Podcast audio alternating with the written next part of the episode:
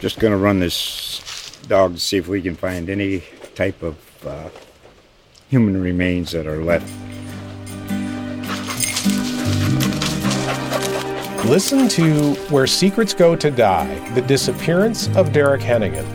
From the Detroit Free Press, a new podcast set in the woods of Michigan's Upper Peninsula. Available on Apple, Spotify, Freep.com, or wherever you get your podcasts.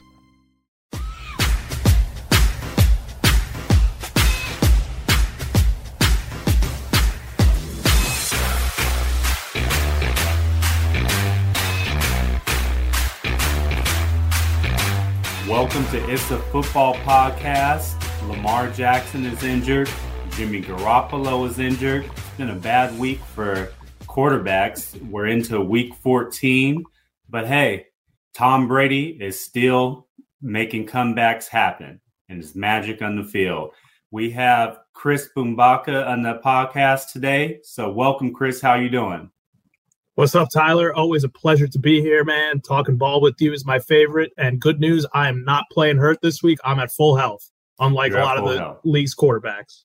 Well, that is good. We need to get talking about these quarterbacks because, man, it, it was a bad week for NFL quarterbacks. Then let's start off with Jimmy Garoppolo. He broke his foot, and the original reports were that he was going to be out for the remainder of the season. But the 49ers, they did get some good news, and he did not suffer a Lisfranc injury, but he still does have that broken foot. But his timeline is seven to eight weeks. So I do think that's the best case scenario uh, for the 49ers. Even if he comes back in that seven to eight week mark, that puts him right in the divisional round of the playoffs. Um, Brock Purdy, he's going to be in and filling his place. But if Brock Purdy's playing well, I don't necessarily think that you put Jimmy Garoppolo just back in after missing two months. Now, we still have a lot of time for that. 49ers might not even make it to the divisional round, but I do think the 49ers are in a good situation considering, you know, Jimmy Garoppolo's injury because they're not really dependent on that quarterback position.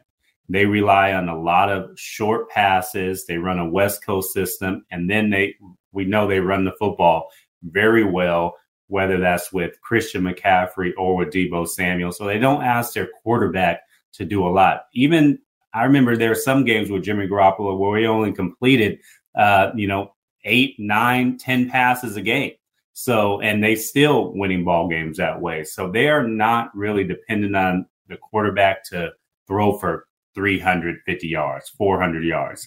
They just want their quarterbacks to not turn the ball over, be game managers, and give the football with accuracy to those playmakers on short, quick passes in that West Coast Kyle Shanahan system. So I think they're in a pretty good position. What about you? If there is one coach in the NFL who could pull this off with a third string quarterback, it's got to be Kyle Shanahan, right? And if there is one roster, even with all of its injuries presently constructed, that can make up for the fact that this team is on their third string quarterback, it is the San Francisco 49ers presently built with how dominant that defense can be when healthy. I think Fred Warner is still one of the best players in all of football, probably still underrated at this point, which is hard to say because I feel like he is starting to get some more love. Mm-hmm. But you know, it's going to be tough, man. And you don't want to have your your seventh round draft pick uh, making these plays for you when it matters most. I know you mentioned how he has all of these guys around him, but he's still the one who touches the ball every single play, no matter what. Mhm. Um, so I don't know. I don't know. I'm not, I'm not entirely buying the Brock Purdy train right now. uh, but what do you do if you're if you are the 49ers? You have to ride it. So Yeah. Well, he did perform well, and his Yeah. you know spot duty with uh, against the uh, Miami Dolphins this past week. So if he can, you know, replicate that in week 14, week 15, and so on, I do think the 49ers are in a good position. And this is a team you're, you know, familiar with. Remember when the Baltimore Ravens they won a Super Bowl with Trent Dilfer at quarterback. Trent Dilfer isn't a Hall of Fame quarterback. He wasn't even a upper echelon quarterback during his time. And they won because they had one of the best defenses of all time and one of the best the best defense that year in football. You know who has the best defense this year in football? The yeah. San Francisco 49ers. So defense still wins championships. You know what that old adage is. And I, you know, you can call it old school. I'm an old school type football guy. I still believe defense wins championships. And if you have a defense that can hold opponents under three scores a game, keep opponents out of the end zone in the second half, which the 49ers have done a lot this season, you have a blueprint to be successful in the NFL. And you can run the football. Run the football and play good defense. I do think the 49ers, they're still one of the best teams in the NFL, even with a third string quarterback. But let's go to uh, more quarterback news, a team you're very familiar with, Lamar Jackson and the Baltimore Ravens. So I know you cover the Ravens a lot, Chris. So tell me what you think about Lamar Jackson's injury. Yeah, I think it's going to obviously severely hamper what this offense could do. No disrespect to uh, Tyler Huntley. He's he, they are what he gives the Ravens is that they're able to essentially keep the same scheme and run a lot of the same plays that they do, which is very different than the rest of the NFL. So I think that's part of the reason why Huntley is there he has the backing of that locker room, which is nice, but he's just not the kind of player that Lamar Jackson is. Nobody is. That's why he is Lamar. That being said, though, even prior to the injury, uh, Lamar had not been overly impressive to me over you know, the last few weeks. Um, you know, really since the beginning of the season. Uh, mm-hmm. consistent, sure, but not really making the plays that we're, we're used to seeing him make. Uh, you can point to the lack of weapons around him, sure, but uh, even in the running game. And I think that this injury is kind of an example of the shots, or uh, you know, a result, I should say, of the of the shots that he takes game in and game out. Mm-hmm. Uh, you know, he, there's a lot of wear and tear on those tires already, and as that contract comes up, that's going to be a major talking point. I don't think he's definitely not going to play this week in my mind, uh, and then you know the next couple weeks. So they have a Saturday game against the Bengals after this Sunday in Pittsburgh. So uh, you know, not a full week of rest for him to get ready. So that'll be interesting to see if he's able to make that one. And that's going to be a huge matchup for the AFC North between them and the Bengals sitting at the top right there. So very inopportune time for the Ravens. This happened last year and it kind of sunk their season when they were trying to tread some water. But yeah, not, not great news for Baltimore right now. Uh, luckily for them, they also have a, a, defense that's played pretty well as of late here. And uh, you know, can hopefully rely on that and, and try and find something in the run game here until Lamar gets healthy again. Yeah, you know, I, I, do agree with you. I, I do think if it was any other quarterback, a PCL injury, a pure pocket passer, I wouldn't be too worried. But Lamar Jackson's style of play, if he's hampered at all, even not 100% on that uh, knee, it's going to affect the Ravens style of football. And we talked about the 49ers not being dependent on quarterbacks. Well, the Ravens are entirely they right. entirely rely on Lamar Jackson. I mean, he is their offense, especially without Rashod Bateman on the outside. And with the Ravens, you know, missing Lamar, at least for this one game, I don't think it's a huge deal against the Pittsburgh Steelers. Tyler Huntley, he's a, a pretty good veteran quarterback. I do think they can get the job done. But for them to be able to hold off the red hot Cincinnati Bengals with the second string quarterback, that is not going to happen. If Lamar Jackson misses the game against Cincinnati, they're not going to win that game. Uh, Lamar Jackson is the Bengals' kryptonite, but if they don't have him on the field, then they are not going to win the AFC North. I think that is, um, without a shadow of a doubt, that's not going to happen. So, overall, I do think this is a big deal because the Ravens playoff, you know, hopes and their hopes of winning the AFC North, uh, that is in serious jeopardy if Lamar Jackson misses multiple games and their running game takes a huge hit. Um, we already know that they don't really have any receivers. Their best weapons are at the tight end position.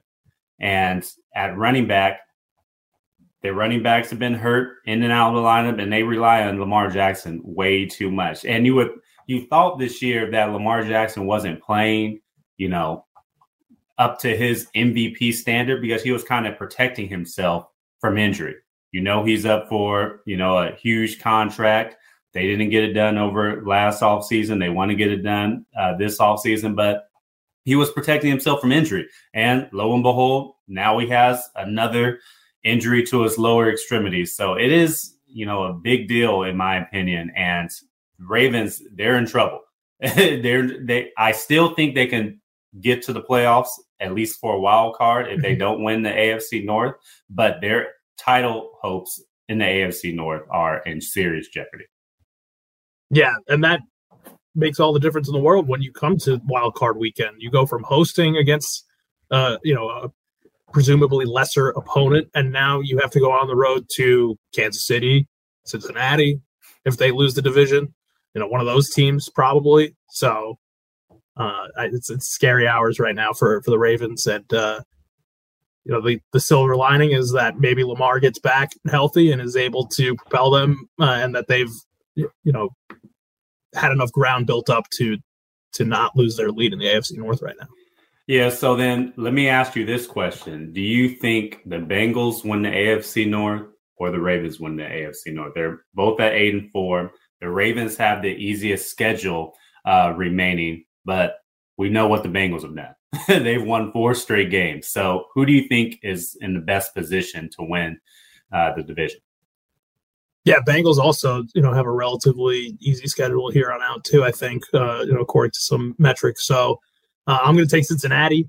This is probably just my recency bias talking uh, because of what they did last week against Kansas City. But uh, I think Joe Burrow is really coming into form every week. I'm just you know more and more inclined to say that Joe Joe Burrow really is that dude. You know, like he is he is the swag. He has he brings the juice every single week in my mind. Uh, and as long as he could stay healthy, mm-hmm. I think you know he he takes the Bengals as, as far as you know they they went last year. Honestly, I think that they are one of the few teams that can actually win a Super Bowl. So I will say this: I do have to disagree with you on the Bengals having an easy schedule. You know, I'm I'm, I'm looking at their schedule, and they play the Bucks in Tampa Bay next week. Bucks then, are bad. I know we're going to get to the Bucks, but I'm not buying that. then they play the Patriots in New England, and then also the, bad. Then the Buffalo Bills in Cincinnati, and then they close out the season against the Ravens. That that is a pretty That's, tough you're right, slate. You're right that that's a pretty tough slate. Now for the Ravens, we we know they have Pittsburgh this week, and then they go to Cleveland. With Deshaun Watson did not look good at all, but that was predictably he was predictably rusty. Then they play the Falcons, then the Steelers, and then at the Bengals, of course. So I do think the scheduling gods favored the Ravens to close out the season, but the Bengals they're playing some of the best football in the AFC right now. So we'll see what happens. The advantage, in my opinion, is the Ravens. So I do believe if Lamar Jackson only misses this week, I think they still win the division. I'm going. It's going to come down to these two matchups, right? It's going to come down to the yeah. Saturday afternoon game, and then it's going to come down to that last week of the season. Uh, and I imagine we'll see that one in prime time if uh, you know it's a winner takes the AFC North situation. That's, that, that's true. I, I don't I might not favor the Bengals against the Bucks though in Tampa. I know the. Bucks, I know we're going to talk about we're going to talk about Brady and the Bucks later. I have a whole okay. thing. Okay. Okay. Uh, I'm down on them right now. Okay, so I guess that's a it's a perfect segue to talk about Brady and the Bucks then because let's do it. I, am ready. I, I I really I'm really impressed with the way that they were able to come back in that last possession. I was not impressed every the other three quarters. I, I, I was down on Tampa Bay. I was thinking, man, how can we just not have an NFC South team in the playoffs? I really did not want an NFC South team, and I wanted all four NFC East teams to reach the postseason because the NFC South has been a mediocre at best division. No team in that division is above 500, including Brady and the Bucks at six and six.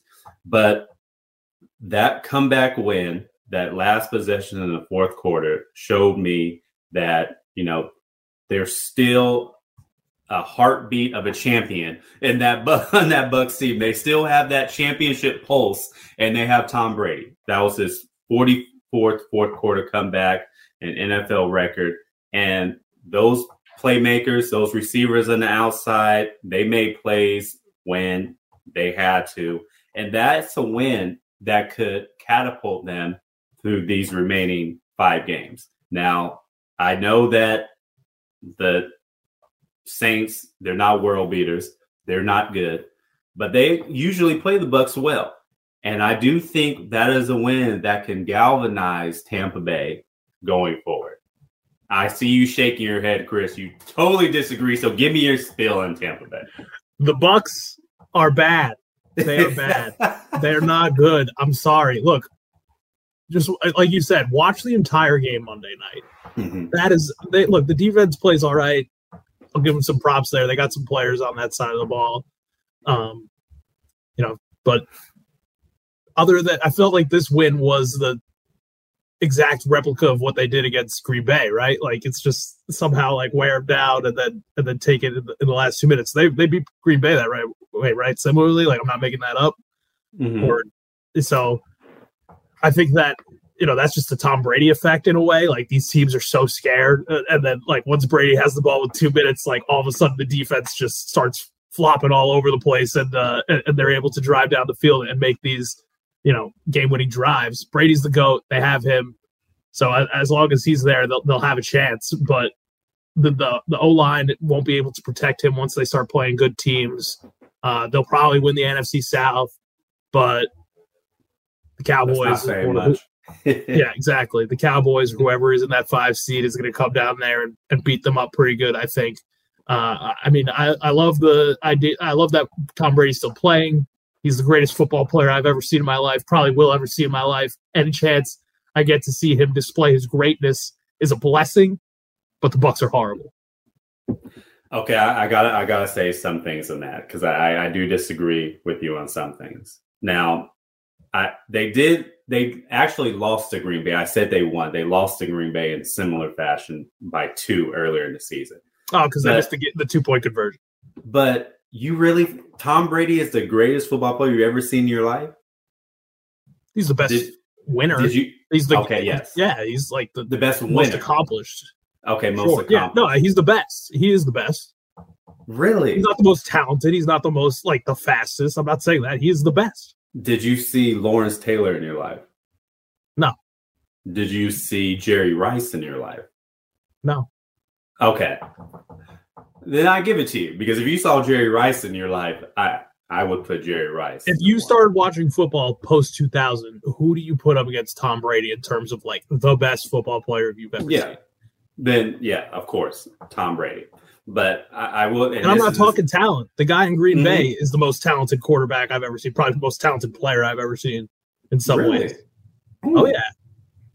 The things that he was able to do with Davante Adams, but this also you know, this is a different conversation. But when we talk about the Raiders, but I think mm-hmm. Davante Adams is, is honestly slept on when we talk about best players in the league. Because what he was able to do with Rodgers in terms of just running slants and getting open, and then Rodgers mm-hmm. was just able to find him. We see what happens now when yeah. that's not the case, where he could just go find him on third and 13 every single time and he's open. Well, I, I will say this on the Tom Brady talk. He, without a doubt, I don't think you can argue he's the best winner in NFL history and most accomplished. He has the best resume. However, when it comes to best football player, I would have to give that to Jerry Rice. And then I would say Lawrence Taylor is number two. And here's my reason why. You can make a case that Tom Brady, for a majority of his career, he was not considered the best quarterback in his era. Now, he was competing with Peyton Manning, then competing with Aaron Rodgers and Patrick Mahomes now, Josh Allen, Joe Burrow, just I mean, the list goes on and on and on. So when was Tom Brady the best quarterback in NFL? I would say he had the edge in that Brady Manning era, but it went back and forth. With Jerry Rice, there's zero doubt that he was the best receiver in his era. There was really not a close second, maybe Michael Irvin in, in the same stratosphere. And then you look at all the records. Tom Brady has a lot of records because of longevity, but Jerry Rice has records because he was just nobody could guard him.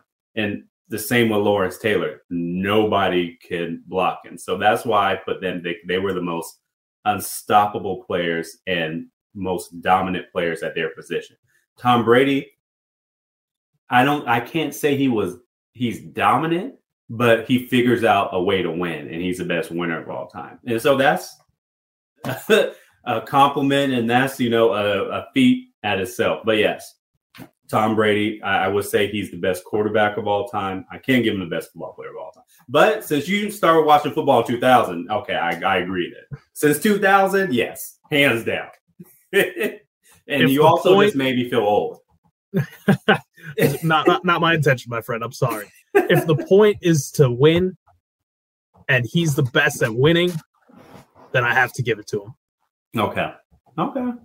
He he is the best at and winning. he is the common denominator all, across all of that winning. He right? is the best at winning. So if you had to draft a quarterback and you had any quarterback in NFL history you can draft, who are you drafting? Are you drafting Tom Brady number one? This is a great question. I give I gotta give you props for this one. Uh no, because I'm I'm not smart. like because I because I look at these other things and I get you know caught up in that and and I go with talent and I go with this and that. It's the same reason why he fell to the sixth round in his own draft, right? Mm-hmm, like we mm-hmm. we value these things when we are making those types of decisions because we are all humans. I'm not a general manager, but I, I you know I have a similar biology to all 32 NFL general managers, and that's how humans go about processing these things. They don't mm-hmm they don't bet on on that aspect. And you know, maybe that's why Tom was able to be great in a way too.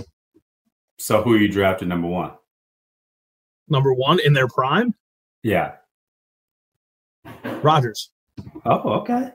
Nice. Now, if you had to draft a receiver number one overall, who are you drafting? You know you're gonna pick I mean, are we talking uh, all time? In their prime, everybody. all time. You sold me really well on Jerry Rice, honestly. Like that. That's, that's the only answer. I'll start there. um, so yeah, I'll say that uh, for the sake of camaraderie here in okay. our podcast. Okay. Well, there you go. I think we'll close out the segment on that. I would draft Patrick Mahomes number one overall, all time. That's a pretty every good single one too. quarterback. And receiver, it would without a doubt be Jerry Rice. And then if I if you drafted Jerry Rice, I would draft Randy Moss. You won't get any you know, complaints from me on that one. So OBJ is on a world tour right now, Chris. Uh, he's been to every place it seems like Dallas, Buffalo, New York. He might even have traveled somewhere else, but now I'm hearing he's flying back to Arizona to he has a house uh, in the Phoenix area, and he's gonna meet up with his team and figure out where he's going to play football next. But the word on the street is that Odell Beckham Jr. isn't quite all the way healthy, and his surgically repaired knee. I mind you, he's had surgery twice on the same knee. Um, isn't up to par, and he might not be available until the playoffs. Now, that's a report that leaked out of the Dallas Cowboys camp. So if I'm OBJ, I'm thinking twice, maybe three times about going to the Cowboys because nothing leaked yeah. when he visited uh, both New York teams, the Giants and the Bills. And it's hard for me to imagine that if he visited the Kansas City Chiefs or the Baltimore Ravens, something like that would have leaked from that organization. But lo and behold, the Cowboys, uh, quote unquote, America's team, stuff leaks. Who knows why? but I, I, do feel bad for Odell Beckham Jr. You know he really wants to play, and you know his career has kind of got derailed by a lot of things off the field, uh, especially uh, injuries. And now with this latest news coming out, this negative news and his knee injury, it has to, you know, probably shy teams away that maybe had an outside chance of landing him or even wanted to call about him, like the Kansas City Chiefs or the Baltimore Ravens. And with the Dallas Cowboys, to me, it feels like that news was leaked about his knee not being, you know, fully healthy enough to play full go right now. That leaked because they really don't want him anymore. And they they aren't really as high on him as a lot of other teams. What do you think? Yeah, I mean, the thinking for a while, I think, is that he this deal is going to be more so about 2023 than whatever 2022 brings for him, right? Mm-hmm. I think that uh, he's looking for some guaranteed money, you know, in 23 and beyond, and whoever is going to try and commit to him on those years uh, are going to be, be uh, having the upper hand in in his uh, negotiations, I guess. But yeah, I, I guess you know he's what what do you make that move for if he can only come in and play the divisional round, right? Like, is that a worthy investment for your team? Um, is that worth tying up future cap space if you really are trying to make this a win now move and don't care about as much in the future, like maybe the Cowboys would, you know, right? Because like the mm-hmm. Cowboys, they might need help for this season, and but beyond that, they might try and move that money else or you know allocate that money um, for for other resources other than a, an aging wide receiver with some health issues. Um, but we know what Odell can do. Uh, I, you know, we talk about favorite wide receivers. He's definitely up there for me. Mm-hmm. Um, but I, unfortunately, I think that image of Odell that we have in our brains is going to be something of the past now because, as you mentioned, when you have, you know, two major injuries to the same knee, and, and you know you've been in the league now eight years, it's going to catch up to you, unfortunately. Mm-hmm. Um, you know, I think that we'll get a resolution probably sometime in the next two weeks when it comes to Odell. But I mean, I, I still don't have really an inkling of, of where this is going to go. Um, I hope that he can contribute for a team later this season during the regular season. I think that would be awesome. It'd be it'd be great to see. Um, but uh, I'm just not that convinced. And you know, maybe the Cowboys could have leaked it, but it might also be true. It probably is true, honestly. Mm-hmm. So if I'm Odell Beckham Jr., I need to have a really heart to heart conversation with my team and look in the mirror and figure out if I'm 100% healthy and if I can really contribute to a team this season. And I know for an athlete, that is a, a tough, tough pill to swallow. And it's tough to face reality sometimes when you're in that position, especially coming off a knee injury and you know you're used to playing at a premier level. And if the answer is he cannot contribute at a high level, then he needs to strongly consider sitting out and just going into free agency.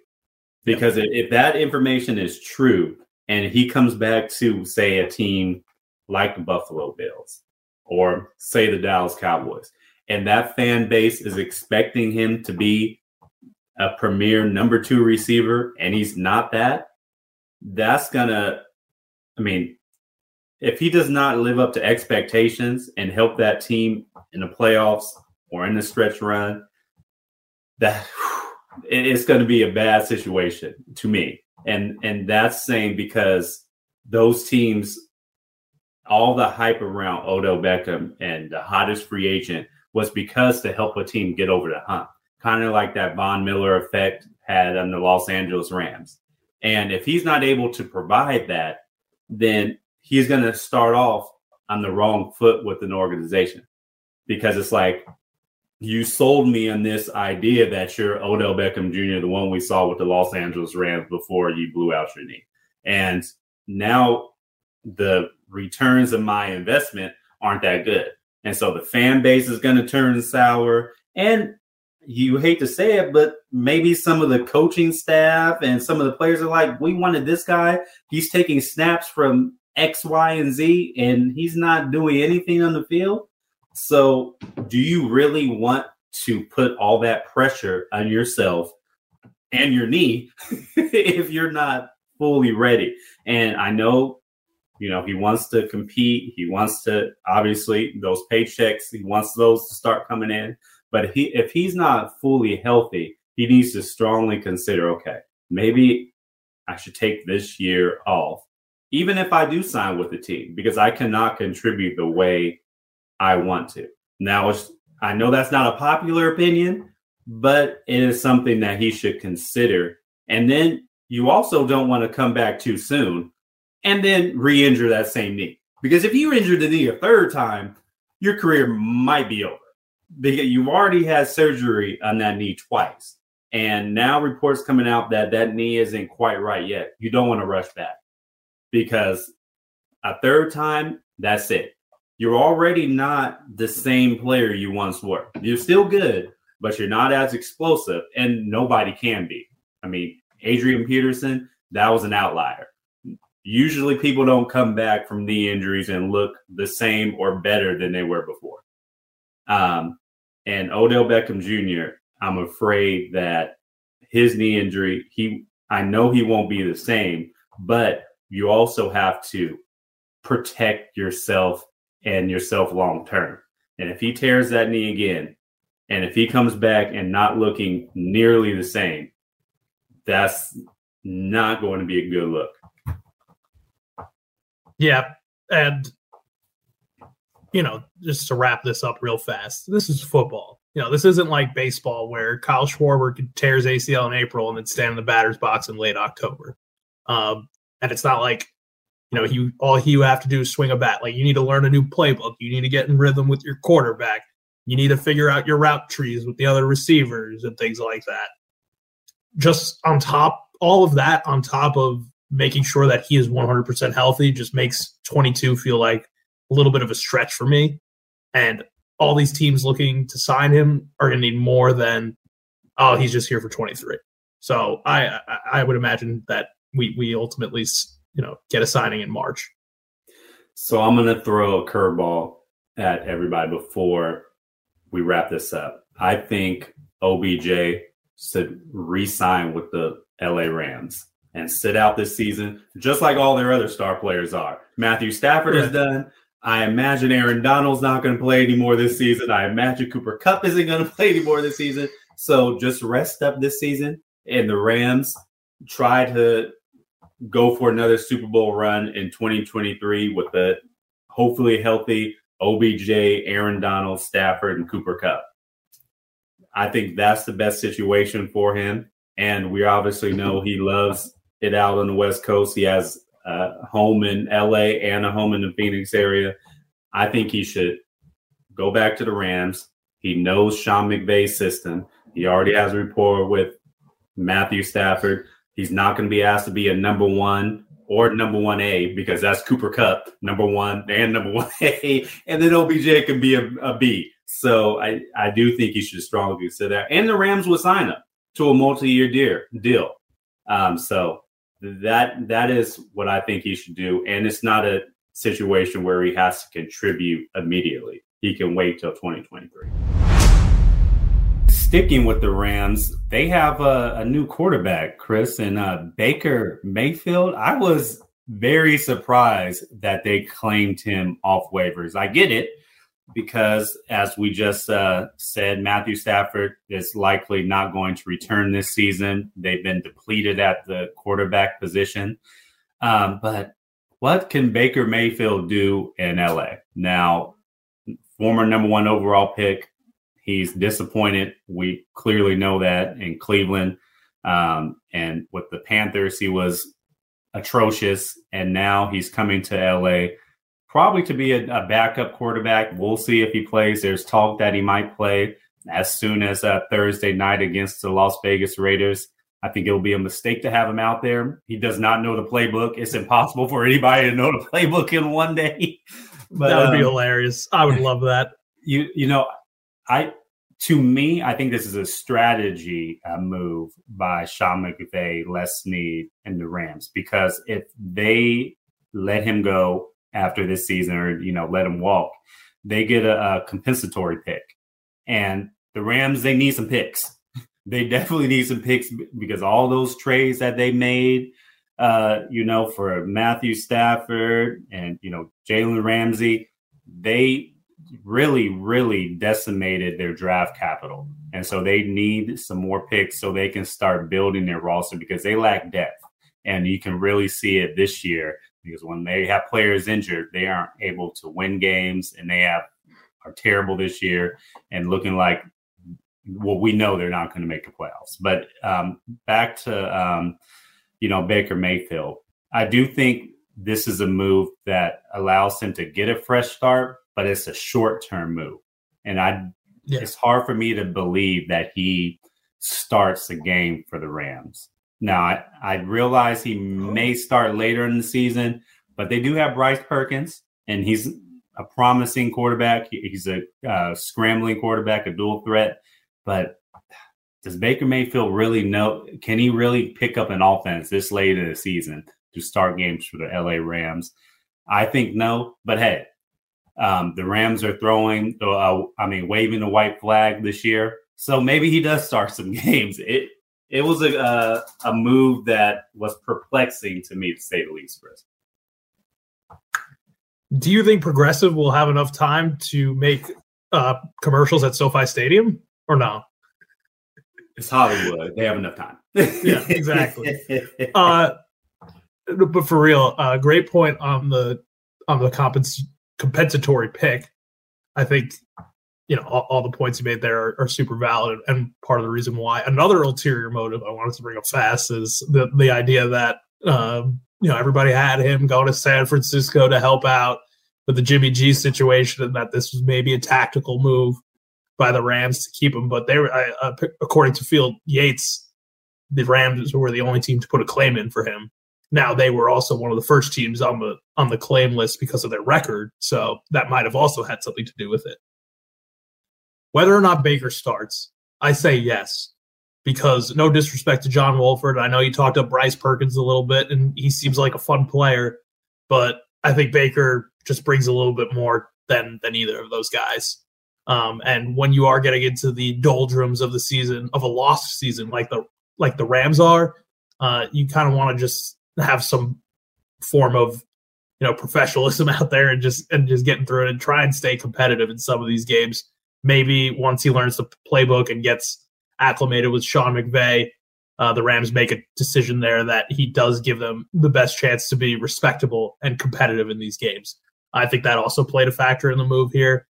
Um, but hey, I hope that Baker can get some good tape out there and, and convince a team to take a shot on him next year because I, I think that he's had you know a string of bad luck. Really, the injury last year is kind of what derailed his ter- his career at this point. So hopefully, you know, he can stay healthy, put some good tape out, and find a good landing spot for 23 it's really hard to fathom that the Rams won a Super Bowl about 10 months ago. We're almost 10 months to the day. I believe look, the quote, Tyler, is uh, F them picks. right. It just the, the state of the Rams right now. Oh, my goodness. But, you know, I'm really down on Baker Mayfield because you say that, you know, he can probably start, but he couldn't beat out PJ Walker or Sam Darnold. Now he did beat out Sam Darnold during training camp, but then during the season we saw the way he was playing, and then he got benched for PJ Walker. And I look at Bryce Perkins and Wolford, and they're pretty much on par um, with what the QB situation Carolina had, and Baker Mayfield lost the QB battle to them. So it's going to be interesting. Uh, Sean McVay, we know what he can do with quarterbacks. Maybe he can rejuvenate Baker Mayfield, but the days going forward, I think in 2023 and beyond, uh, as Baker Mayfield as a starter, think they're done. Um, but backup quarterbacks, they make a really good living in NFL. Could have a long career. Yeah, a long career and hold a clipboard and make millions of dollars it's a career that I would love to have, Chris. I, I don't know about you, but I could hold a clipboard for Sign two me mil. Up. Sign me yeah, up. two mil a season. I don't even got to get hit. that's that's that's a good gig. Good gig. Shout out Chase Daniel, the legend. Oh yeah. And so we'll wrap again another podcast with our five picks of the week. This is my last podcast, but obviously we'll continue on and we'll have Safid back next week. Um, picking right or wrong, we have no idea who's in the lead because I did not tally the scores. But we do this just to give you insight week by week. And of course, we have Boom on to help us out as well. So to start off week 14, we're going to go with, you know, two great teams this season. You've got the 5 and 7 Las Vegas Raiders at the 3 and 9 Los Angeles Rams. We know the situation. We just talked about it. Tyler, what do you see between these two teams? The Raiders are quietly playing good football right now. They're in a winning streak. Josh Jacobs is the leading rusher in the NFL. We already know Davante Adams, in my opinion, the best receiver in the National Football League over 170 receiving yards against the Chargers last week.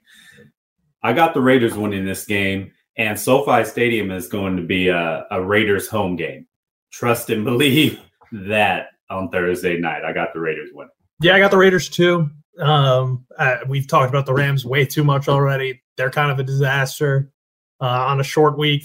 I like the Derek Carr, Davante Adams, you know, pairing that seems to be really finding its stride uh, in this game. So I'll take them by a touchdown at least. Yeah, I mean, I hate when we all pick the same, but it's the Rams are trash. I just it's not happening this season. Um, and Josh Jacobs is on my fantasy team, so hopefully he balls out. I am picking the Raiders in this one. Uh, next up, we have a game between the New York Jets, the 7 5 New York Jets, against the 9 and 3 Buffalo Bills. Though remember, last time out, the Jets eked out a win against the Bills in this game. It's not quite a runaway for the Bills. Uh, boom, who do you have in this game? not quite a runaway, but I'm still going to take the Bills. Uh, hard to beat a team twice in regular season, especially division opponents. I feel like the Bills are really rounding into form right now. Uh, I'm all about the Mike White train and the Jets. I know we haven't really talked about, uh, you know, their, their loss over the weekend to the Vikings, but uh, too many red zone struggles for them, in my opinion, and I think the Bills uh, are able to eke it out this time. So I predict earlier uh, this year that the Jets uh, they will fall out of the playoff race. Um, I think they're a year or two early from being a serious playoff contender. So I'm going to stick to that same tune. I have the Bills winning this game. They're playing pretty good football. Josh Allen's going to be the best player in the field. We know that. All right. Well, I got the sauce. I'm going with the Jets. They can do it twice in a season. I'm picking it. All right. Hell What's yeah. the matter? I'm I'm going reckless here. I'm going reckless. Next up, we've got the Ravens at the Steelers, the eight and four Ravens. We've talked a little bit about uh, Lamar Jackson. His status is still question mark against the five and seven Steelers, who started their season in a very uh, scary uh, territory for Mike Tomlin and his team. Tyler, what do you see out of this divisional game? Well, Tyler Huntley, he has a great name. And uh, the Ravens, they held the uh, Broncos out of the end zone last week. And Tyler Huntley has a great name. That's all my analysis that I'm going to give. And I have the Ravens winning this game because Tyler Huntley has a great name. that, folks, is why you come to the It's a Football podcast for, for hard hitting analysis. um, while Tyler Huntley is a great name, and we all we love all Tylers in the world. Uh, I'm going to go with the Steelers. Uh, I think that last week's kind of last minute drive, a little bit of magic there. Uh, that dust runs out this week, and uh, the Steelers are able to pull it out. Uh, low scoring, close one here.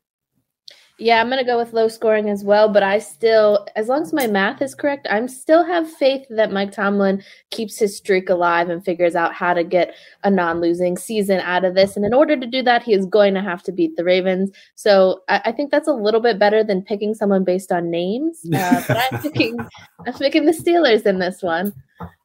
Both y'all right. going against me. I cannot believe it. All right, so we're moving on to the 425 Bucks against the 49ers. Uh, lots of question marks. This game is going to be either wild or very boring. Um, you've got the 49ers trying to figure out what life after Jimmy G this season, though we might see him again, looks like. Uh, and the Bucks, after a huge moral victory, a huge win, uh, comeback win with the magic still somehow there in an aging Tom Brady. Uh, Boom, who do you see in the Bucks 49ers game? Tom Brady back in the Bay Area. I, I like that a lot. And I, I mean, I, I think that one full game of Brock Purdy will be probably enough for the Tampa Bay defense to kind of round out a scheme to, to stifle th- what the Niners are able to do. So I'm, I'm going to go with the Bucks here, a little upset pick. I know I trashed them for an entire podcast, but folks, that's what we call zagging. All right. So uh, I'm going with the Bucks. You definitely did zag. You shocked me on that pick. Now, let me just say that the Bucks they played terrible against uh, you know the Saints. However, I do like what they did that last possession, but the 49ers they have the number 1 defense in the NFL and the Bucks had a tough time against a Saints defense. And the Bucks they do have a pretty good run defense. However, the 49ers run scheme has a lot of, you know, motions in it a lot of stunts. So I do think the 49ers, they match up well against a Bucks team. Uh, even with Tom Brady, they're going to pressure Tom Brady. They're going to blitz him. Uh, Bosa, we already know what he can do. Warner, 49ers, that defense is going to come through. And like I said, the 49ers are not dependent on a quarterback position. They don't need a quarterback to throw for 300 yards a game. I got the Niners win. I'm a little upset because I can't use this sound because they're both from the Bay, but I'm gonna play it anyway. And the Bay's better than LA's. I just have to throw it in there. I which Bay am I gonna pick? You know who you want to pick. Uh, who do I want to pick? I don't know who I want to pick. Although yes, I will say uh, the East Coast better than the West Coast. So I just I'm gonna have to go with the Bucks on this one. I have no football analysis other than that. We're going to move on. on the uh, the Sunday night game, we have two teams coming off a loss. We've got the Dolphins at the Chargers. Uh, boom, start us off in this one. Who do you have?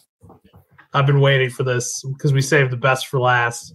I know Tyler is a huge Chargers guy, but I have a confession. I'm done with the Chargers. I'm out on them. I'm out on Brandon Staley. Justin Herbert's still good, but I just don't believe in, in that roster anymore, really, as presently constructed. I know that they've battled injuries. Everybody battles injuries. We've talked about it. All types of injuries on this podcast. Give me the Dolphins. Bounce back. I'm confused if Chris is on this podcast or Safid because you were sounding like Safid right there. Oh my goodness, I'm having oh, nightmares. you know, I I want to my head is picking the Dolphins, but my heart wants to stick it to both you and Safid and Emily for making fun of me this entire season about the Chargers and the Bay and LA and Miami and Southern California. so I'm going to go with my heart and I am going to pick the Chargers. I'm actually going to be at this game. I, I it would surprise me if they won. However, Justin Herbert is going to come through. That Chargers defense, maybe they'll stop a nosebleed. Brandon Staley might scheme up. Uh, nothing's telling me that the Chargers are going to win this game. However, you know, odd things happen on any given Sunday. So I'm going to pick the LA Chargers. All right, we'll keep an eye out on those weekly picks that the writers do and see if Tyler sticks with that on paper uh, a little bit later this week. I actually was going to go into this because I was thinking that you were going to pick your head over your heart, and I'm going to stick with it though. You know, it's maybe it's a holiday present, but I again, no football analysis on this. I think that if I were using my head, the Dolphins would want to bounce back for this. They would have the talent to do it. Um, but you know, the Chargers break 500, and I'm going to go with the Chargers this week. Wow. There you go.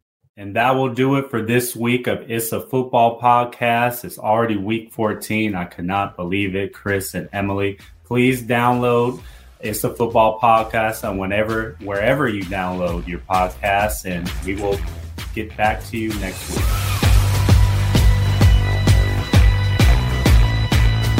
It's a football podcast. Find it now on the USA Today Sports Plus app, where the biggest fans fan harder. Saga.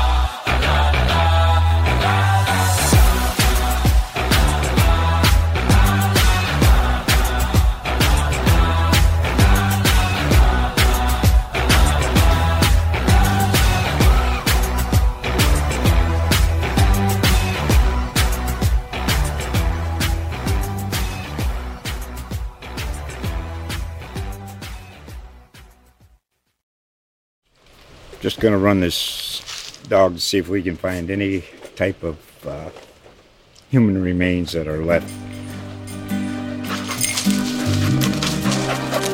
Listen to Where Secrets Go to Die The Disappearance of Derek Hennigan. From the Detroit Free Press, a new podcast set in the woods of Michigan's Upper Peninsula. Available on Apple, Spotify, Freep.com, or wherever you get your podcasts.